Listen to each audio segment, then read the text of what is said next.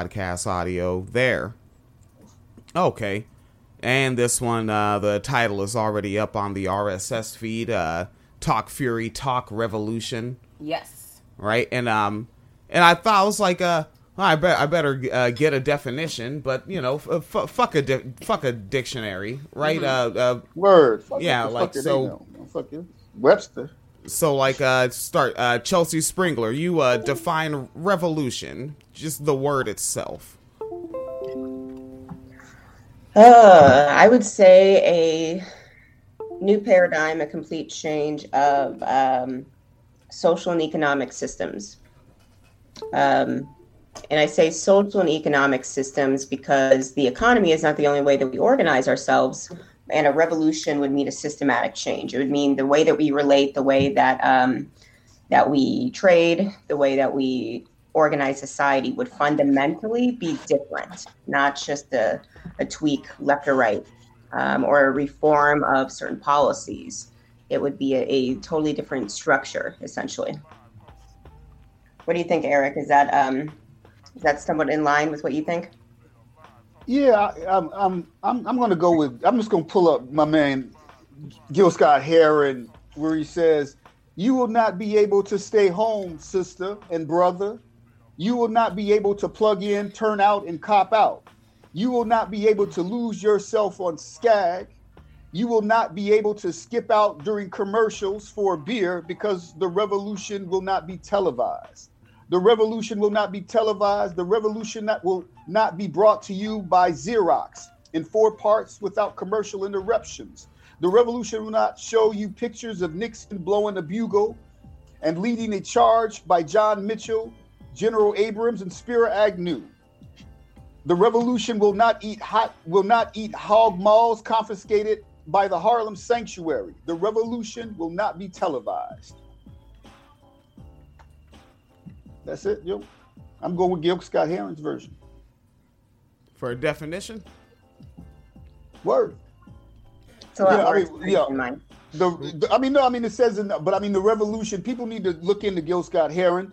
Um, but uh, you know, the revolution really means that this system is marching us all into our graves, and either we, you know, either we we overturn it now, when it's when it's when it's weakened, when it's exposed, when its flank is exposed, or we we we uh, you know we lead the next generation, um, you know, into into mass suicide with us.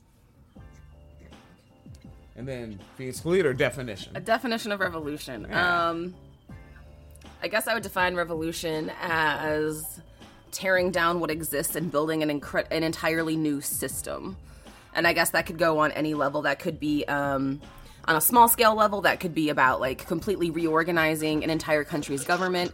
It could be about um, taking back a block, but it is about creating radical change and doing something new.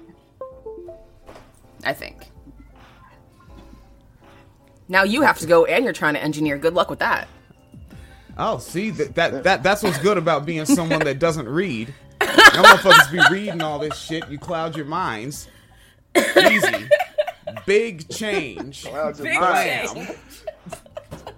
Right, big change. Okay. See, Okay. see, you you want you want to be able to communicate with the people. Stop reading. Stop Read. reading. Yeah. That's, uh, that's Yeah. like De La said in Stakes is High. Your mind got congested. your mind got congested.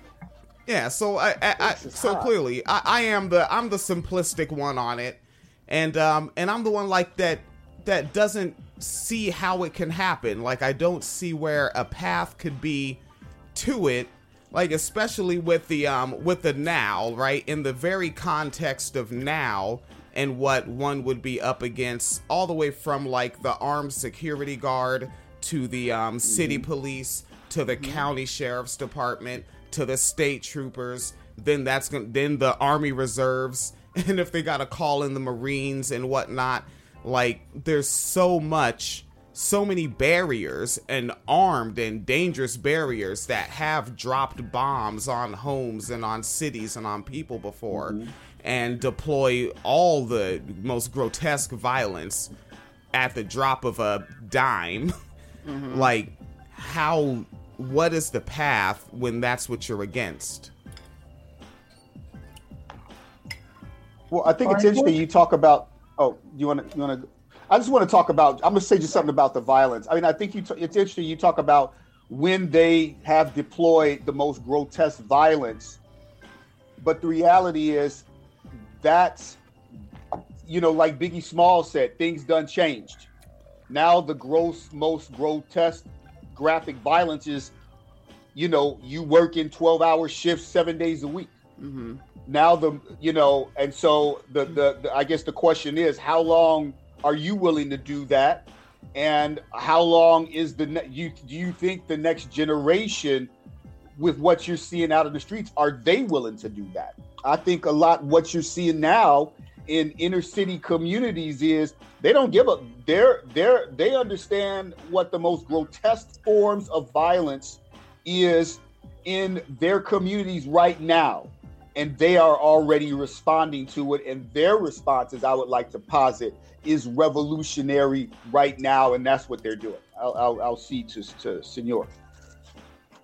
Yeah i think that the most important thing in a political revolution and um, and I, that's what i want to define is a political revolution would mean a revolution of power. So politics basically is um, and which would include economic and social um, revolution. But you know we could look at something like say um, you know women's liberation in the 1970s was a social revolution. Women changed the way they related from the home into employment and sexual revolution and things like that. But that, that wasn't a political revolution um, per se. They might have gotten you know some new policies. Roe v. Wade might have eventually gone through but it's not a political revolution. Um, i think when you overturn power the way when you see things like the police enforcement and increased police brutality, arming police, that's because the power structure is feels more and more threatened. The more that they exert force like that, the more that we give them all this new technology and all of these new weapons and all of this stuff that they shouldn't need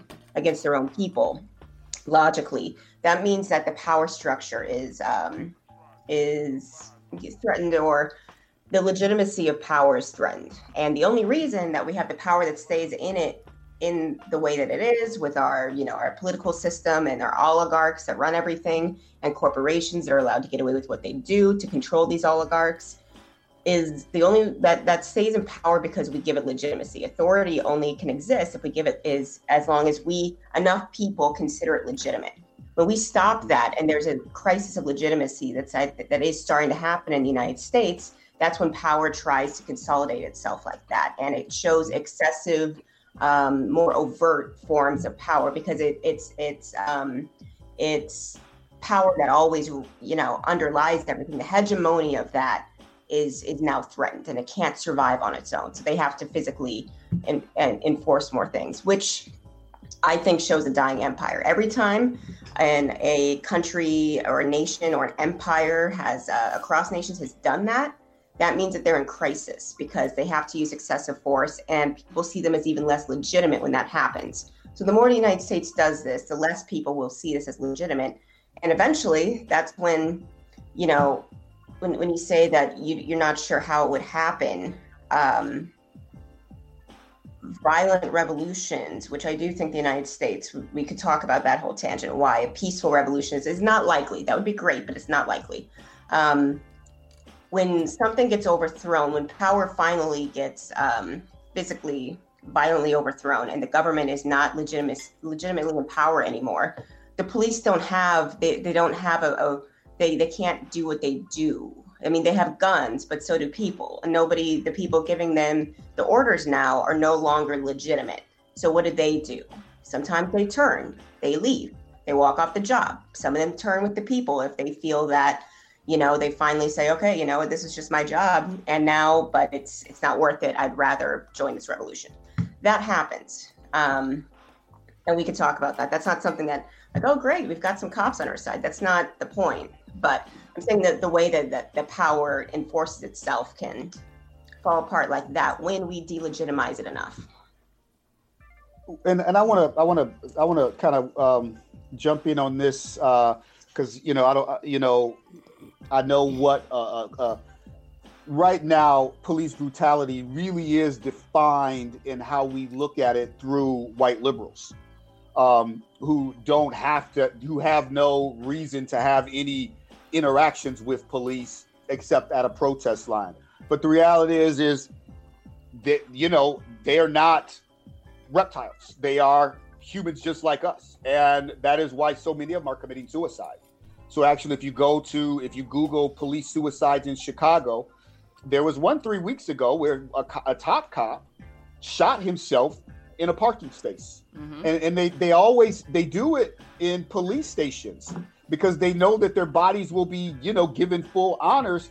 So it's you know these are people that also understand that they are delegitimized um, throughout the communities, and um, they're also under the squeeze of privatization, like everybody else. That's they, they have great benefits, they have great pensions.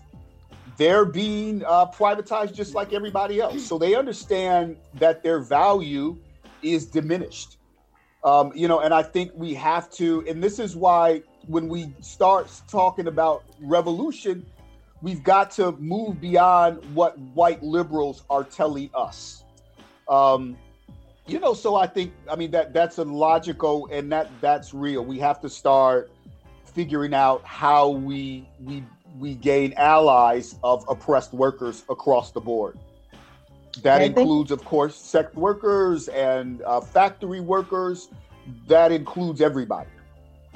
And I think a good case example of how something like this can play out is actually what happened with a lot of troops in Vietnam, for instance. Um, now, nobody forced the police to go into becoming police, obviously. So that, but, and we don't force people to go into the military anymore. We could say they're coerced. We did during Vietnam, though.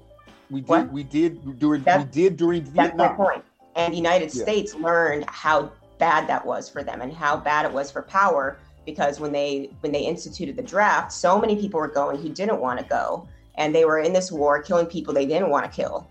And there was many instances of soldiers, I forget what the term is, but turning and they they coordinated killing their officers and killing the the commanders on on the um, yeah. going into battle. They would just turn, they coordinated, and then they they shot their commanders and walked off basically or disappeared and, and into Vietnam. So, I mean, and that was a crisis of legitimacy because the United States um, had forced this so far. Enough people said, no, you forced us into this. We don't want this. This is, you, you know. So, the more that the state amps up its force, the more we see that it, it's in crisis and, and it won't win. I don't, I don't think at that point they need people they need they need people to feel that the state is is benevolent to them overall and that's not happening anymore just like in vietnam and uh, we saw and how terribly we lost despite having so much power. The people of vietnam um, you know they had legitimacy on their side. They had an entire country that mostly believed in what they were doing and even if they were the underdogs. And the same thing can happen domestically here. And, and, and cops realize that they are you know it used to be you know you did not go after cops and now cops, you know, and I mean, they had a thing in Chicago um, where um, th- there were two street organizations, um, very sophisticated street organization with histories. I'm not, I'm not going to name them, um, but very, but you can, you can find, you know, all you have to do is Google it. But two very sophisticated street organizations. Um, um, one, one uh, Latin American, one Latino, another Black who got started during the 60s, um, uh, you know, and their leaders were then incarcerated for the uh, the black organization because they were revolutionary. They were trying to make a deal with Gaddafi, Muammar Gaddafi, who was killed by Obama, by the way. Um, but um, this this organization, um, they said that they were trying to that they were putting a hit on cops, and there's been more uh, violence toward cops. You know, uh, um, and again, these are brothers and sisters in the community who are no longer afraid of of the of, of police. And again, I'm not talking about white liberals, you know, and and and bourgeoisie who again don't live in those communities, so they're all like, and you know, fuck the police. and they're getting some sort of profit from them and some social critique. You know, crit, you know, they become demigods. I'm talking about people who live in the community um, and are in rebellion, and these people are no longer afraid of the police anymore, and the police understand that. So, I mean, I, I think we are seeing this is what revolution. So, when William, you talk about, you know, this this fear of violent oppression that shit don't mean anything in the Englewood. I mean, they got like Tupac said, they got nothing to lose, and this is what we need to start paying attention to, um, and coordinating our strategies with. Hmm, now, say, yeah, um, I feel that uh, you know a lot of the the recent fear about Trump specifically and the repression, the police repression that has um, somewhat happened under Trump. You know, a lot of it is local cities that are actually democratically run that are doing police force work. But when it comes to some, you know, national um, or federal troops or whatever, um, a lot of the the vocal responses that are being accepted by the media is again making it about Trump when it's it's really a much bigger issue here. But you know, a lot of this is liberals, especially white liberals, who are experiencing this for the first time and are like, wow, I went to this protest and it was violent and I'll never return to that again. And it's like, it's been happening for a while. And because it's dangerous to you doesn't mean that, not that it's not dangerous for other people, but it's just kind of like, oh, so this is your first time, huh? Welcome. Okay. Um, I, I would agree with Eric that it's not, it's, that's not the, the way every community has handled it maybe um it's not it's not new to enough people i would say that you know and a lot of people and then you'll have people from other countries who've dealt with this in their own countries and they're like yeah okay well you know here too. All right. United states we knew it we figured it'd be something like this. You know i i, I think and those aren't necessarily people who are at protests but they're aware. Um, you know so i think people should be aware of um, you know, again, I, I think there's a big protest industrial complex. So the kind of resistance and mutual aid and things that we see actually going on isn't necessarily the same as the people who show up with signs for certain things. Um, and that narrative of what happens to them gets um, gets prioritized in the news for one. Um, but now, when you're saying um, like there's there's folks in the hood that are um that are not afraid of the police anymore like do we have like real numbers on that and is that enough people for a revolution? We don't but we don't have real numbers on it because no one's talking about it. But i mean if you go but we do when now, i mean if, you wait, wait now, how the, do you the um, how do you know about something no one's talking about? Well because it's it's it's it's not even the tea leaves. So for instance the the the police pro the police brutality protests focus you know what happens is every protest resulted in a in in in systematic in, in widespread looting. Now that's revolution. That's people that is people and i'm and i'm and i'm serious about that. That's people that is black poor people taking the, the resources that has been stripped from them. These are people that are are are you know this country lies about so much about unemployment statistics, about poverty statistics. And so when have you ever seen, we're all we all have experience in Chicago, but when have you ever seen continued systematic rioting, not in the black community, but in white communities? Now black people are not afraid to go into white communities, are not afraid to go downtown Chicago, LA and loot. Tell me that's not a new phenomenon, brother Jackson. Tell me that's not a new phenomenon. Oh, I, I, I don't know what the old one is. Again, I, I don't I don't know this stuff much. The old the old, right, am... the old thing was you can loot in the black community, mm-hmm. but don't come downtown. That was the old one. You can you can you can you can attack black people. Black on black crime is okay you know, because what it is, the, st- the destabilization of black, the black community by black people is fine. But do not attack white people on the red line or the green line. All of that is changing. know, all of this I remember- changing. I remember moving to Chicago, you know, a decade ago, at least, um, and oh, and e- it's a change even within the last couple of years because I was downtown all the time when I, when I was in school downtown at um, School Art Institute Chicago, and um, and constantly commuting on the trains and everything. And I, in 2010, I never saw repeated um, weekly instances of the train being shut down because of mass looting and not just a, a couple events and not you know this is over the last year um, maybe two years ago especially around um, thanksgiving and the holidays and a lot of people who can't afford certain things tr- get them you know however they can you know makes sense so um, but like the Gucci store downtown on the on the Magnificent Mile, the Magnificent Mile gets looted by crowds like you know with dozens of people at one time, Right. like every week, and I think it's amazing.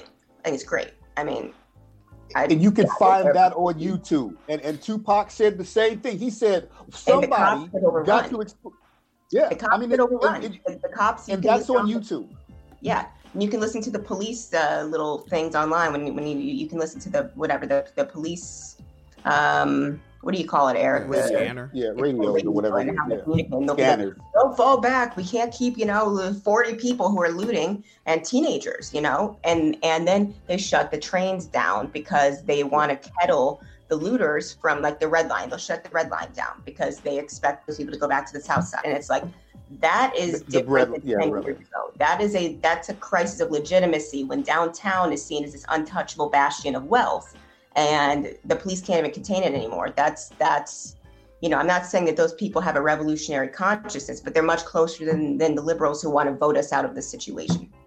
And I would say it's beginning of a revolutionary consciousness because Fanon described this stuff in The Wretched on the Earth and concerning violence. Fanon talks about it. Emil Cabral talks about it because that's how it starts in Africa.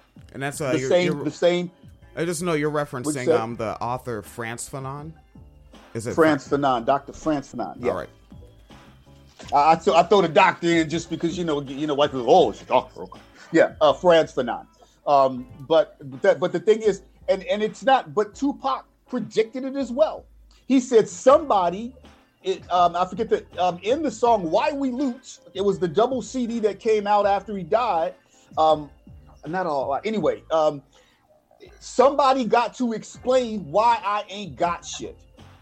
Tell me that's not some revolution. And this is what we see. And again, that William, see, that's the problem with our fake news media. I'm looking at an article now uh, by the, the Detroit Free Press, and it's uh, brothers were accidental casualties of the co- of COVID 19 when the enhanced with unenhanced with the enhanced unemployment benefits, the two brothers were able to live high on the land. That's what killed them. They OD'd because of, they had too much COVID 19 money. That's. My point is, you're not gonna get this stuff from the media. They're not, you know, they're why would why would any newspaper, whether it be in in, in New York or D- Chicago, talk about they have a problem with black young black women and men getting on the train to go downtown and get some redistributive wealth. I mean, why would they do that? So it's there's not going to be there's not. But if you go and you look at because the the Sun Times, the, Chicago Sun Times did this. They, you know how you got those graduation pictures of all the graduates. Well, the Chicago Sun Times ran pictures of of 50 looters or quote, uh, you know, I don't like calling looters, but 50 people of black folks who were caught downtown getting their getting their resources from stores on Michigan Avenue. Okay, I, I was on that. Wait, uh, let's, let's stop. Let's uh, run to resources. Maybe we're using that word different there, right? Like when I think resources, like I think like water. Like water is a resource, right? Like um, like farming Right, land, yeah. like that's a resource.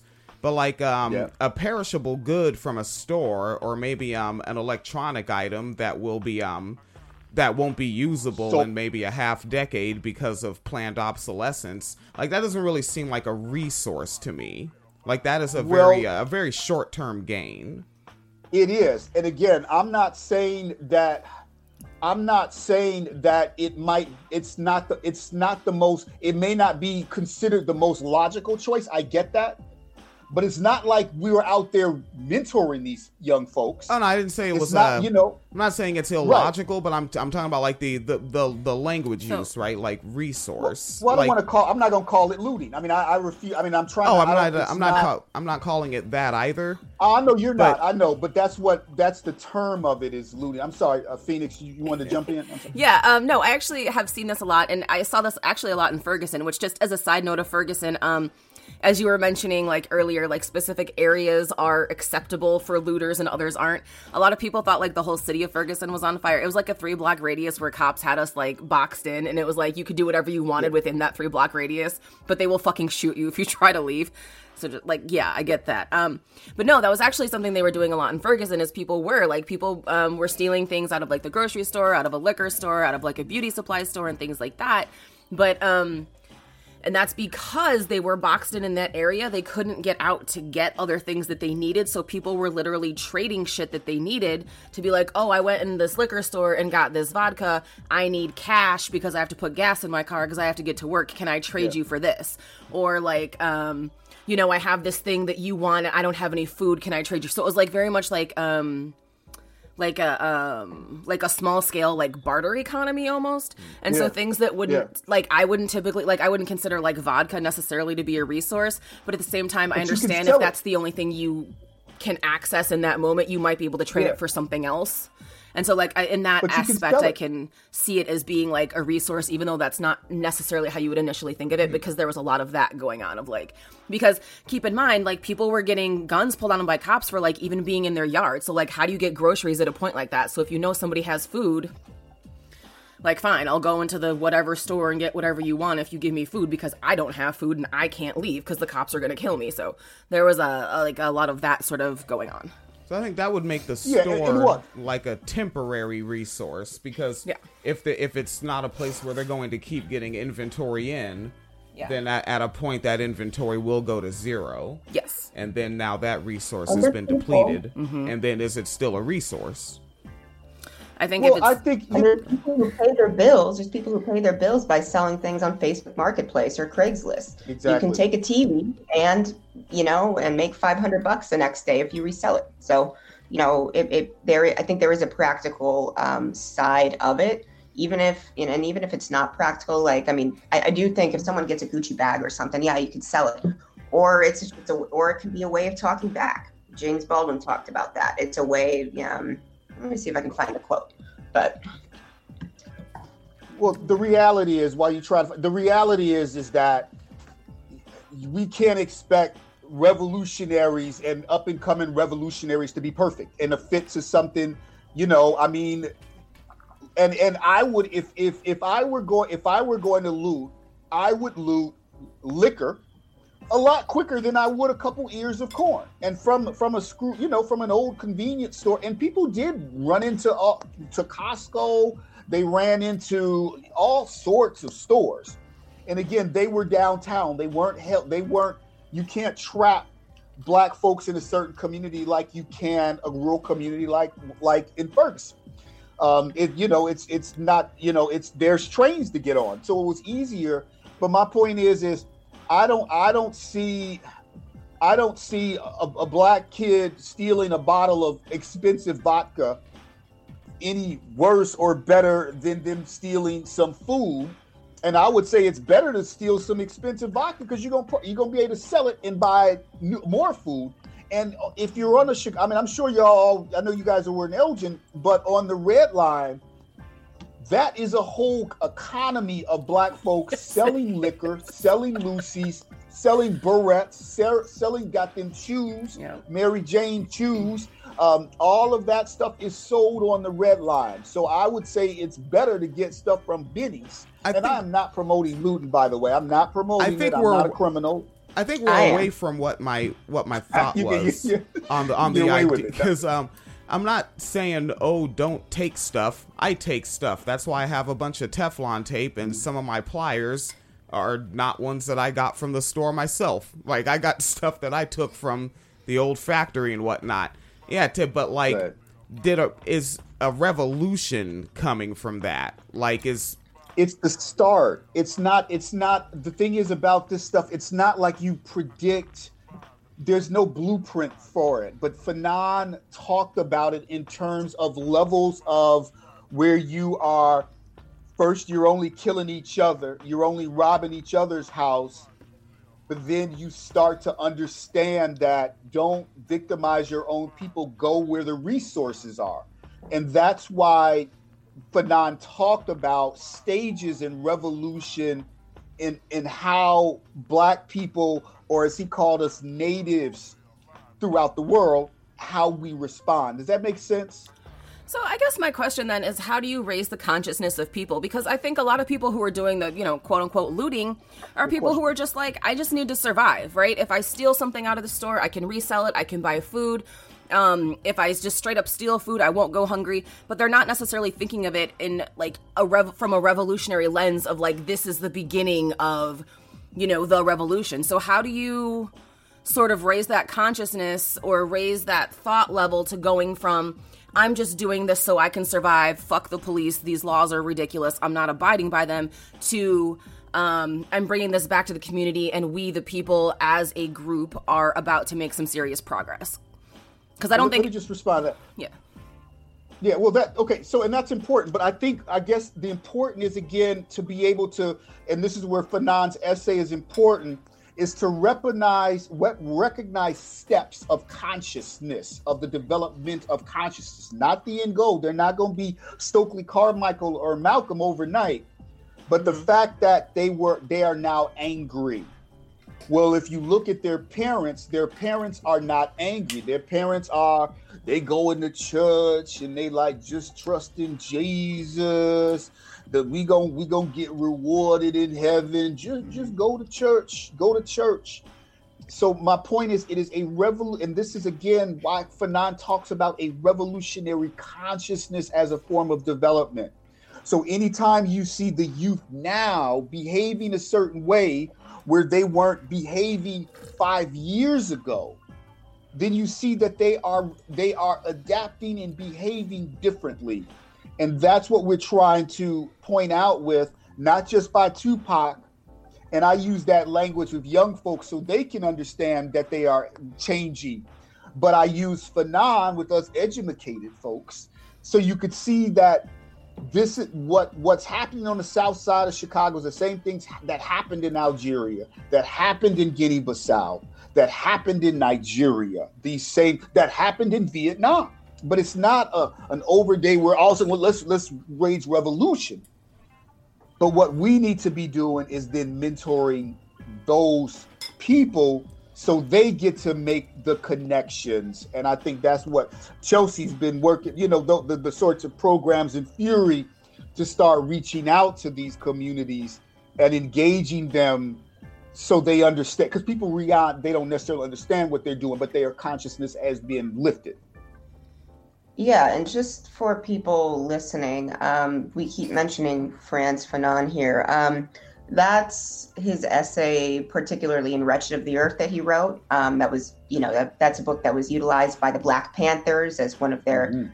foundational books um, guiding them. Um, Wretched of the Earth by Frantz Fanon, one of the essays in it is on violence and the role of revolutionary violence and how that changes consciousness for people um, and the stages that build towards a revolution, um, the changes in colonized people through violence. Um, so, if anyone's wondering, it's from On Violence, that essay. So, Fanon was a black psychologist um, from Martinique in, uh, and in the 1950s, he had a clinic in Algeria um, as a psychologist where he went and he went there because he saw revolutionary potential. I think that's important for anyone. If we are actually concerned about revolution, we have to look like, okay, where can we work and how can we be strategic? We're not just talking here. What are we going to do? Where are we going to do it? Where can't we do it? Are we going to waste our time for 30 years in this other city or are we going to go over here? You know, um, so he went to Algeria because of the pressure that was cooking in Algeria against the French um, colonizers. So they, the Algerian um, War of Independence um, was occurring in the late 1950s and into the early 60s. And Fanon actually you know, fought at night secretly while he at, while he studied the both colonized Algerians and French um, colonizers who came in with mental issues because of the violence when in his clinic during the day. And so he wrote about a lot of that and the psychology of what happens to people when when revolution, um, the consciousness of revolution builds. So um, the thing on violence, like Eric has been mentioning a lot, is that um, people attack their own when they're colonized and before a revolution, before revolutionary consciousness builds. But part of revolutionary consciousness that he saw happening, um, like in Algeria, was when people refused to do horizontal and tribe on tribe kind of violence as part of um, colonialism. And they said, you know what? We deserve to go after these colonizers. We deserve to transgress and leave our part of town and go over there and take shit from them and not just from us. Um, we deserve to try to topple them in some way, even if they didn't see it politically. They started lashing out, um, and he sees it as a it's it's a bodily response, and violence is a, is a cleansing force um, in order to to get your humanity back. When you've been dehumanized like that, like the people there, you get your mm-hmm. humanity back by saying, "No, it's not just us." We are we are not going to attack each other because we hate each other because of what we've been through because hating each other is a, is a form of hating yourself. We're exactly. going to go we're going to hate you now. We're going to hate the colonizer. So that being the beginning of potential not necessarily that that was the revolution itself but that created the potential. So i think that's there. Maybe that's what eric is alluding to here. Um, yes. and, and FURIE on the ground. Um, for example, the kind of stuff we try to do. That's why we do everything we do. We're not involved in elections, and you know it's not something that's strategic for us at this point. We could talk about local stuff, local elections maybe, but um, we we're doing self-defense stuff. We started doing that a good three years ago because we saw, you know, we thought this was gonna there's gonna be an economic um, meltdown that happens. We didn't think it would be because of a virus that fast tracks this, but that's where we are um, mutual aid things, doing things on the ground that organizes people apart from the institutions that aren't going to ever serve revolution, apart from large right. nonprofits that are never going to have an interest in people defining them their, themselves for the, the goals and the organizations and the political power that they want. Um, so creating on the ground grassroots alternative institutions is absolutely necessary and engaging the people who are who have that anger and that rage and are ready exactly. to lash out at those above them. Um, those are the people that we need to be talking to, not in a way of reform, like any institution in America would be talking about, whether it's jail, nonprofits, whatever it is, of of twisting and profiting off of the poverty and the situation that people are in, but saying no, what you're going through, like let's let's build something and let's build something for you instead of making it about um, again, profit reform, whatever it is. And let me take a look. And um, I think that's. Uh, it's my bad. Uh, it's well, look at the I, archive chat space uh, with Nat Loco left a comment saying, um, I can't remember the term for this uh, for this technique, but I do remember the uh, recent tactic of going to the Gold Coast and downtown and crashing into a um, what does that say? mm hmm Shanxi Schman- fancy store. Oh, fancy schmancy. Oh, a fancy schmancy store with a vehicle, mm-hmm. and using that, I presume, to scare and distract folk while people pop out the car and grab what they can. I remember those revolutionary smash and grabs. Yep. Yes.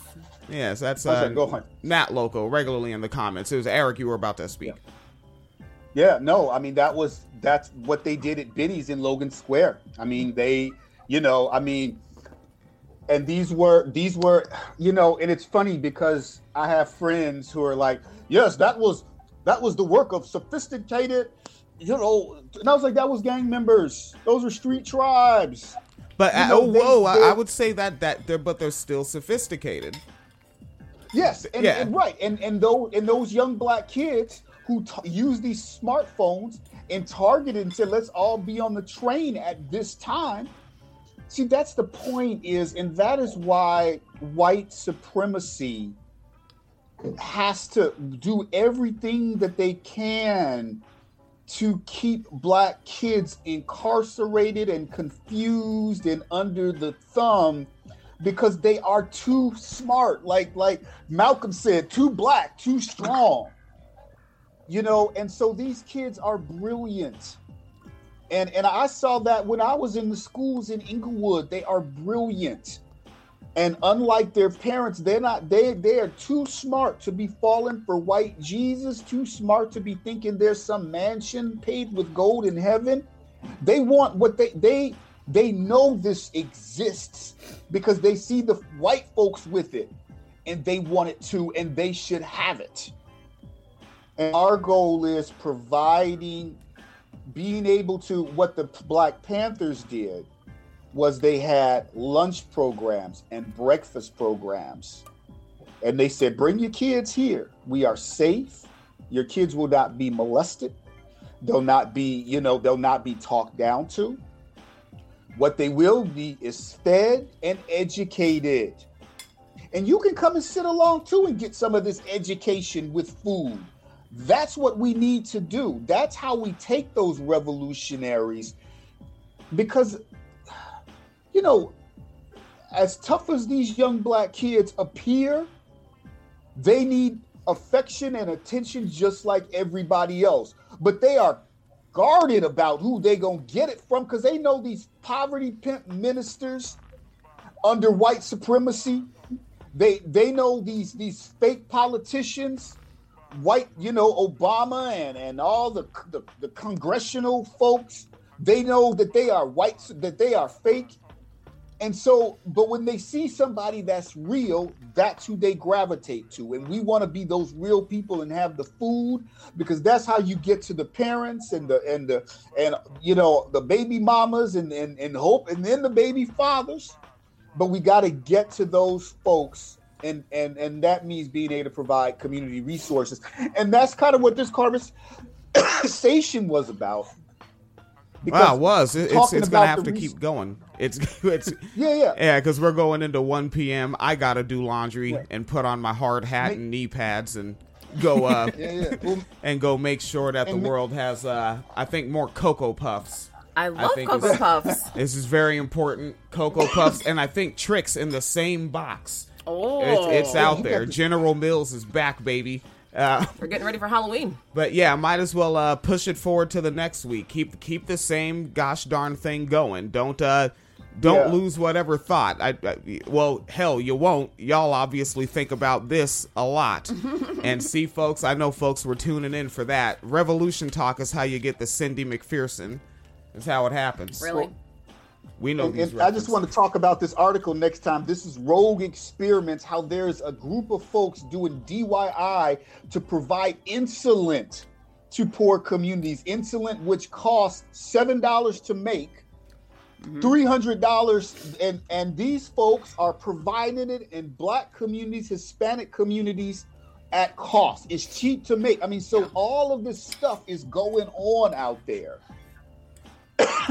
I like that. Er- Eric says it the old black folks way at the barbecue. That's the insolent. Putting the extra T on it. What is, we need them insolents. oh Jesus. All right, we got to get out of here. All right, y'all need to be safe. I'm going to go to work and definitely be safe and uh, get this episode uploaded. This was constructive. Talk FURIE, talk yeah. furiously, talk revolution. Bring it back for a part two next week. God damn it! Mm-hmm. All right, yes. and, and, and them checks and them them, them, them that those uh, Trix. You know, man, that that that could feed whole. You know, got the we got the free. That cereal was not it's it's not it's not cheap. That's it's why we need insulin. it's well, damn yeah, that's true. I'm gonna shut up now. All right, y'all be all all right. Y'all be safe for real though, though, and Bye, keep the Red Rack Pantry popping. All right, have a good week. Peace. Bang and Facebook Live, you're out of there. Yes. End. End. Podcast audio, you gotta go. Gotta go.